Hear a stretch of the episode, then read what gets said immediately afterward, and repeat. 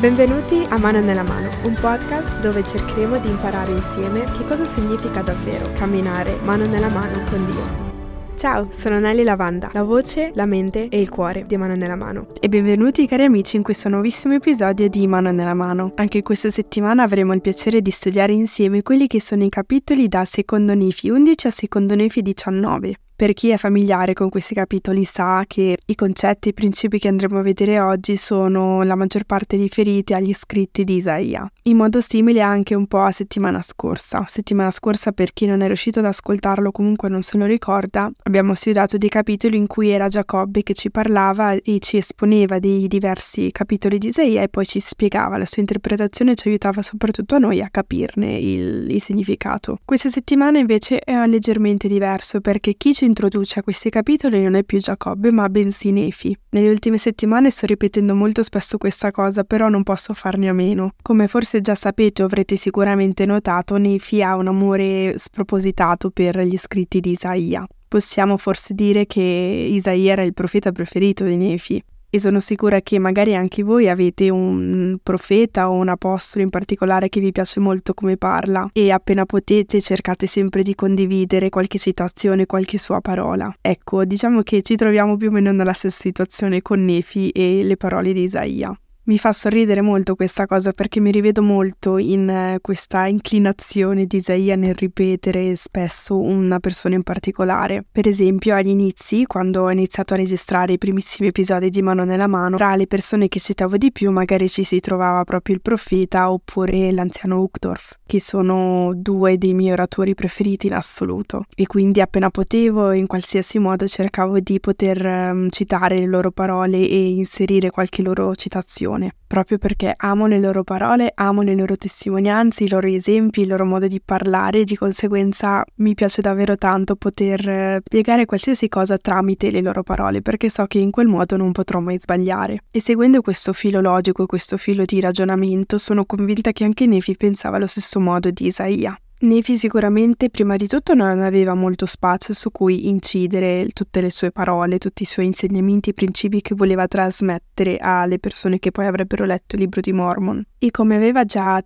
condiviso con tutti i suoi lettori nei capitoli precedenti, anche lui non si sentiva all'altezza magari del ruolo che stava ricoprendo come profeta. Di conseguenza magari si affidava proprio alle parole di Isaia che lo conosceva come profeta, aveva magari una testimonianza dei suoi scritti. Sicuramente rivedeva nelle parole di Isaia la sua stessa missione, che era quella di portare testimonianza del Salvatore Gesù Cristo. Nel versetto 4 del capitolo 11 Nefi ci dice queste cose. Ecco, la mia anima si diletta nel dimostrare al mio popolo la verità della venuta di Cristo, poiché è tal fine che la legge di Mosè è stata data. Più avanti dice, la mia anima si diletta nel dimostrare al mio popolo che se Cristo non venisse tutti gli uomini dovrebbero perire perché se non ci fosse Cristo non ci sarebbe Dio e se non ci fosse Dio noi non ci saremmo, poiché non vi sarebbe potuta essere nessuna creazione. Ma Nefici dice, ma ecco c'è un Dio ed egli è Cristo ed egli viene nella pienezza del suo proprio tempo. Come ogni profeta, Nefi amava il Signore, l'aveva addirittura visto, ci porta testimonianza diverse volte di aver visto il suo Salvatore. E la cosa più importante per lui era proprio quella di trasmettere la sua testimonianza e far conoscere a tutti l'esistenza di un Cristo, l'esistenza di un Salvatore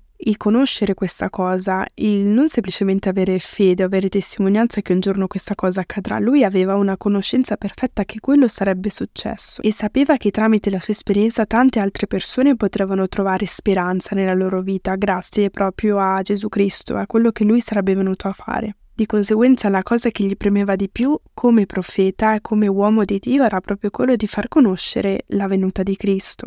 E forse la maniera migliore che lui riusciva a fare, a compiere questa missione che lui aveva, no? Era proprio quella di affidarsi alle parole di un profeta che magari considerava più grande di lui, che era in questo caso Isaia. Tant'è che nel versetto 8 ci spiega il perché lui decide di usare le parole di Isaia per compiere questa missione. Nefi ci ripete ancora una volta che è proprio tramite le parole di Isaia che noi possiamo essere in grado prima di tutto di elevare il nostro cuore. Ed elevare significa portare ad un'altezza a un livello superiore, quindi alzare, innalzarci, no? Possiamo quindi sentirci ancora più vicini al Padre Celeste. Il nostro spirito quindi può raggiungere un livello di spiritualità maggiore, il che In parole povere significa eh, ricevere rivelazione e sappiamo molto bene che uno degli inviti principali del nostro caro profeta attuale, il profeta Russell M. Nelson, è quello di cercare in tutti i modi possibili una rivelazione continua nelle nostre vite. Tante volte lui ha detto che ai giorni nostri è impossibile sopravvivere spiritualmente senza ricevere una rivelazione quotidiana e uno dei suggerimenti che ci dà Nefi è proprio quello di nutrirci delle parole di Isaia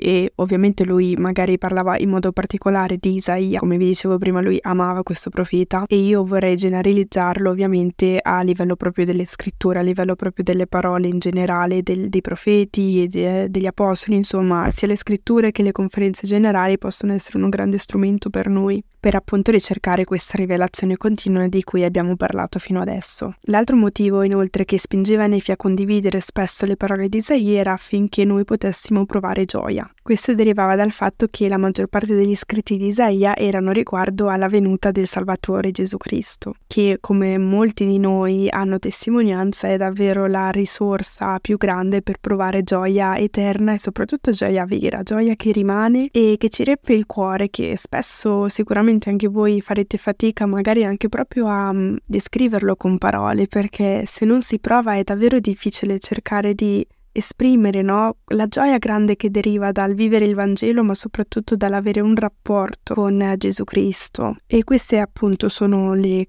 cose che possiamo ricevere noi mentre leggiamo gli scritti di Isaia e Nefi ci invita ad applicare le sue parole alle nostre vite. Cosa che ho detto anche nell'episodio scorso, spesse volte è anche magari difficile da fare, perché come saprete, per chi ha cercato comunque studiato, Isaia è, è un profeta difficile anche da comprendere. Di conseguenza, come settimana scorsa, anche questa settimana magari non studieremo proprio in modo super approfondito tutti i capitoli che comprendono lo studio di questa settimana, proprio per il fatto che io in primis faccio fatica magari a comprendere al 100% tutto il significato di quello che Isaia vuole raccontarci e anzi ne approfitto per chiedere se c'è qualcuno tra voi ascoltatori che ama in modo particolare Isaia, ma soprattutto che l'ha studiato bene, che se ne intende, diciamo, se ha voglia di condividere con me la sua sapienza e conoscenza in materia, io ne sarei ben più che felice, così soprattutto da poter io imparare per prima e anche magari condividere con gli altri che magari si trovano al mio stesso livello per appunto riuscire a comprendere tutti insieme quelli che sono gli scritti di Isaia. E stavo dicendo quindi questa settimana cercheremo, almeno io ho cercato di trovare quelli che sono giusto quei due piccoli principi che so che io personalmente posso applicare nella mia vita e di conseguenza poter condividere con voi queste mie riflessioni e pensieri in modo tale che magari possano essere d'aiuto per le vostre vite personali. E la primissima cosa di cui vorrei parlare, eh, che troviamo anche tra i paragrafi di Vieni seguimi di questa settimana, è riguardo al Tempio, proprio perché ci sono dei versetti che fanno proprio allusione, no? A quello che è il Tempio, quello che noi possiamo ricevere dal Tempio e magari prima ancora di iniziare questo discorso vorrei proprio direttamente leggervi questi versetti. E sto parlando dei versetti 2 e 3 del capitolo 12 di Secondo Nefi. Isaia parla di questa casa che verrà posta sul monte e questa casa è la casa del Signore che sarà stabilita sulla vetta dei monti, sarà proprio elevato sopra ai colli. Nel versetto 3 Isaia ci invita a salire sul monte del Signore, alla casa del Dio di Giacobbe, che egli ci istruirà sulle sue vie e noi cammineremo sui suoi sentieri. In brevi parole Isaia ci spiega che cosa noi possiamo ricevere nel andare frequentemente al Tempio. Prima di tutto parla, come abbiamo detto anche prima, di un elevarsi, di un salire al di sopra di dove già ora siamo. I templi infatti infatti fin credo dall'antichità, almeno da quello che io so, sono sempre stati costruiti in posizioni che si elevano, no? che sono un po' più alte rispetto al resto della città dove magari vengono costruiti.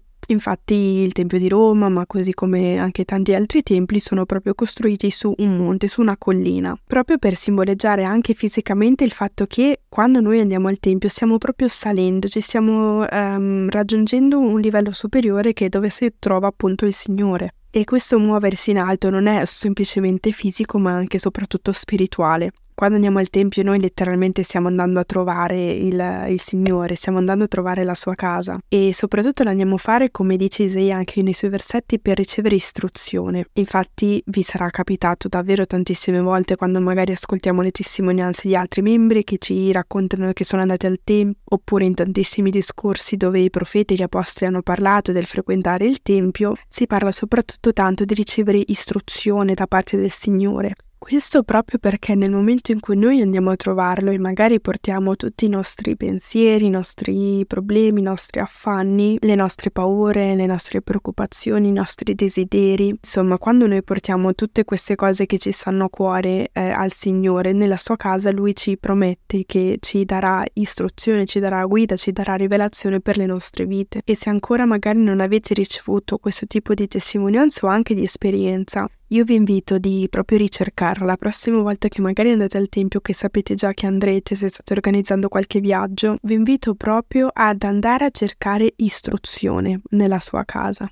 Perché sì, è vero che noi andiamo soprattutto per servire, per servire i nostri antenati, coloro che non ci sono più, affinché anche loro possano avere l'opportunità di fare alleanza con il Signore. Però non dimentichiamoci del grande regalo, del grande potenziale, delle grandi opportunità che noi in prima persona possiamo fare ogni volta che andiamo a servire al Tempio. Non dimenticatevi del grado di istruzione, di rivelazione che potete ricevere nella sua casa, qualcosa che non può accadere così semplicemente e facilmente quando ne siamo fuori e lontani nel mezzo delle nostre vite. Al Tempio, come saprete benissimo tutti voi che ci siete magari già stati, troviamo un luogo di pace, di serenità, di spensieratezza. Non so se capita anche a voi, ma io ogni volta che vado al Tempio davvero mi è difficile pensare ai miei problemi, o meglio, magari ci penso perché comunque fanno parte della mia vita, ma nel momento esatto in cui sono dentro al tempio, tutti questi problemi, questi pensieri che magari ho nella mia vita, è, come se si abbassasse proprio il volume no? di tutto questo rumore che c'è dentro di me e sento solo una grandissimissima pace. E nel mezzo di questa grande pace io posso essere in grado di parlare col Signore, di condividere con Lui quelle cose che mi preoccupano, che faccio fatica magari anche a comprendere, a capire. E Lui tramite quella stessa pace che sento riesce a portare pace, consolazione, idee che magari ho bisogno, rivelazione, istruzione, insomma tutto quello di cui ho bisogno. E come faccio spesso mi unisco all'invito di questo profeta, in questo caso è proprio Isaia, di um, andare, insomma, di salire alla, al monte, di salire alla casa del Signore e cercare istruzione e luce. Mi piace molto che Isaia parla proprio di un camminare nella luce del Signore. Quando viviamo troppo dentro il mondo, questa luce spesso non, non riusciamo a vederla con chiarezza e Isaia lo spiega molto bene nei capitoli successivi al capitolo 12 e cercherò di darvi una specie di lettura generale no? di quello che raccontano questi capitoli perché se dovessi andare proprio nel dettaglio prima di tutto non riuscirei ma soprattutto perché non li capisco al 100% però appunto poi questo episodio diventerebbe molto molto lungo. Quello che ho percepito in linea generale di tutto quello che racconta Isaia nei capitoli dopo è che lui parla di un popolo, no? Lui ovviamente si rivolge a diversi popoli che erano presenti in quei tempi eh, nelle, nelle terre di Gerusalemme, insomma in quella parte del mondo, ecco. E quando descrive tutti questi popoli, queste persone, no? Le descrive come persone che si allontanano dal Signore parla molto dell'orgoglio che viveva dentro di loro, parla molto delle cose che loro possedevano, che li allontanavano dal loro Dio. In poche parole letteralmente parlava di quello che noi oggi consideriamo come il mondo. E il messaggio principale di Isaia nel descrivere queste cose era per aiutare coloro che appartenevano al popolo di Israele, che vi ripeto è il popolo di Dio, quindi comprende anche noi, e quello di metterci in guardia dallo stare lontani da questo tipo di atteggiamenti, comportamenti comportamenti che lui descrive, no? che queste popolazioni, queste persone avevano e usavano avere, perché se anche noi ci avviciniamo ad essere un po' troppo come loro, rischiamo inevitabilmente di allontanarci da Dio. Isaia parla molto della vanità, dell'orgoglio e della superbia che avevano queste persone caratteristiche che se abbiamo anche noi eh, ovviamente non ci permettono di essere le persone che Gesù Cristo ci ha invitati ad essere. Per questo Isaia davvero ci tiene a metterci in guardia da tutto questo tipo di caratteristiche che troviamo molto facilmente nelle persone che non conoscono Dio, anzi che decidono di essere lontane da Dio. E se noi vogliamo fare del nostro meglio per fare la differenza, per essere una luce nel mondo, ovviamente quello che dobbiamo fare è cercare di essere il contrario no? di tutte queste caratteristiche. In modo particolare Isaia ci invita all'umiltà e alla mitezza di cuore. Quando siamo umili di cuore è molto più facile essere vicino al Signore ed essere vicino al nostro prossimo e di conseguenza letteralmente fare una differenza, quella che è nella vita delle persone che ci circondano e nell'essere discepoli di Gesù Cristo e soprattutto quando siamo umili di cuore è molto più facile per noi affidarci al Signore, affidarci a Dio. Diverse volte Isaia in questi versetti ci parla del suo esempio della sua testimonianza di quello che lui cerca di fare e ci invita a fare lo stesso. Nel capitolo 18 Isaia ci ricorda che Dio è con noi, che non dobbiamo avere paura, ci invita a santificare il Signore e ci dice io servirò il Signore e in Lui confiderò e ovviamente invita anche noi a fare lo stesso. Dopo una lunga serie di capitoli in cui Isaia racconta e spiega in modo approfondito quelle che sono le malvagità e le superbie e gli orgogli di queste persone che vivevano in quei tempi, Isaia ci parla della buona novella, di qualcosa che può davvero portarci in realtà pace e speranza, che ovviamente è il Salvatore Gesù Cristo. Infatti il protagonista del capitolo 19 è proprio lui, è proprio il Messia, che sarebbe nato da una vergine. Lui profetizza proprio della nascita del Salvatore e lo descrive in questo modo. Nel versetto 2 del capitolo 19 Isaia parla di questo popolo che camminava nelle tenebre finché non ha visto una grande luce e nel versetto 3 inizia con tu, che si rivolge direttamente al Salvatore e gli dice hai moltiplicato le nazioni e hai aumentato la gioia hai spezzato il gioco del suo fardello, il fardello del popolo, la stanga delle sue spalle e il bastone del suo oppressore. Più avanti ci dice: È nato un fanciullo, un fanciullo c'è dato, è chiamato ammirabile, consigliere, Dio potente, Padre eterno, principe della pace. E così appunto, come vi dicevo, profetizza no, di quella che è la venuta del Messia. Mi piace molto come lui parla di un popolo che camminava nelle tenebre che ha conosciuto la morte e l'oscurità. E questo stato di tenebre, di oscurità, di desolazione che abbiamo visto anche in altre occasioni, rappresenta molto bene quello che è il nostro stato spirituale prima di conoscere la gioia del frutto dell'amore di Dio. E mi piace come lui descrive che cosa porta nelle nostre vite il conoscere davvero Gesù Cristo. Lui parla di una luce che brilla, che brilla immensamente, che toglie tutta questa oscurità e questa desolazione. Poi parla di nazioni che si moltiplicano e di una gioia che aumenta. In semplici parole ci sta dicendo che il conoscere Gesù Cristo a fondo, avere una testimonianza di Salvatore porta così tante benedizioni che ci fa sentire proprio pieni e ricchi di così tante cose. Parla inoltre di una gioia che si moltiplica e aumenta in una maniera indescrivibile. E il Signore non fa solo questo, non ci dona solo questa grande felicità e gioia che di per sé è già davvero tantissimo, però ci fa anche un altro regalo, qualcosa di molto più grande e profondo. Lui spezza il gioco del nostro fardello. Le cose che ci pesano, i nostri problemi, le nostre difficoltà, il nostro dolore, la nostra sofferenza, lui spezza tutte queste cose perché è il di fianco a noi, insieme a noi, che ci aiuta a portare il peso di queste cose e anzi il peso più grande in realtà lo porta lui perché per noi sembra tutto molto più leggero.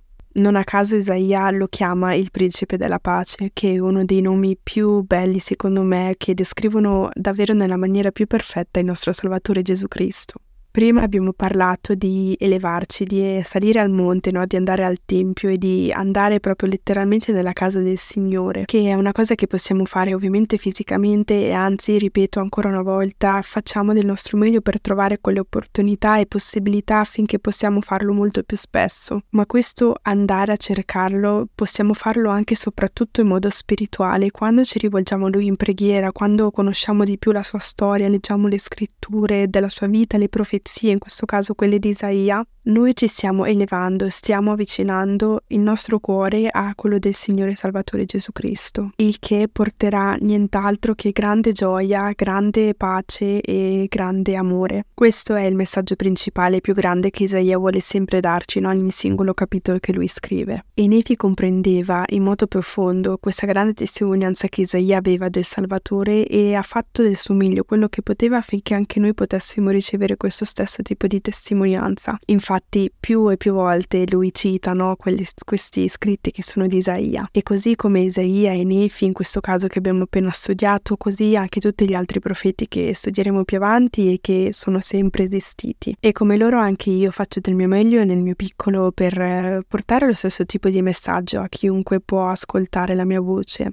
Ogni volta che mi preparo nel registrare qualsiasi episodio, la primissima cosa che chiedo in preghiera è proprio quella di poter riuscire a trasmettere tramite le mie parole quel grande amore che Dio ha per tutti i suoi figli. E spero che davvero voi possiate sentire questa cosa in ogni episodio che ascoltate. Non mi stancherò mai di dire che siamo figli e figlie speciali di un padre amorevole, di genitori celesti amorevoli che ci amano e vogliono il nostro meglio. E soprattutto che c'è una persona che si preoccupa tanto per noi che ci tiene tanto a cuore addirittura ad aver dato la sua vita per noi. E questa persona ovviamente è proprio Gesù Cristo e invito ognuno di voi, come quasi in ogni episodio, a proprio a cercare la vostra testimonianza personale del vostro Salvatore. E questa, come vi dicevo, è proprio la speranza più grande non solo mia, ma anche di Isaia e anche di Nefi. Come dico in ogni episodio, questa non è soltanto la loro storia, non era la mia storia, ma è la storia di tutti noi che cerchiamo ogni giorno di camminare mano nella mano con Dio. Come sempre io sono Naeli Lavanda, sono la voce, la mente e il cuore di mano nella mano.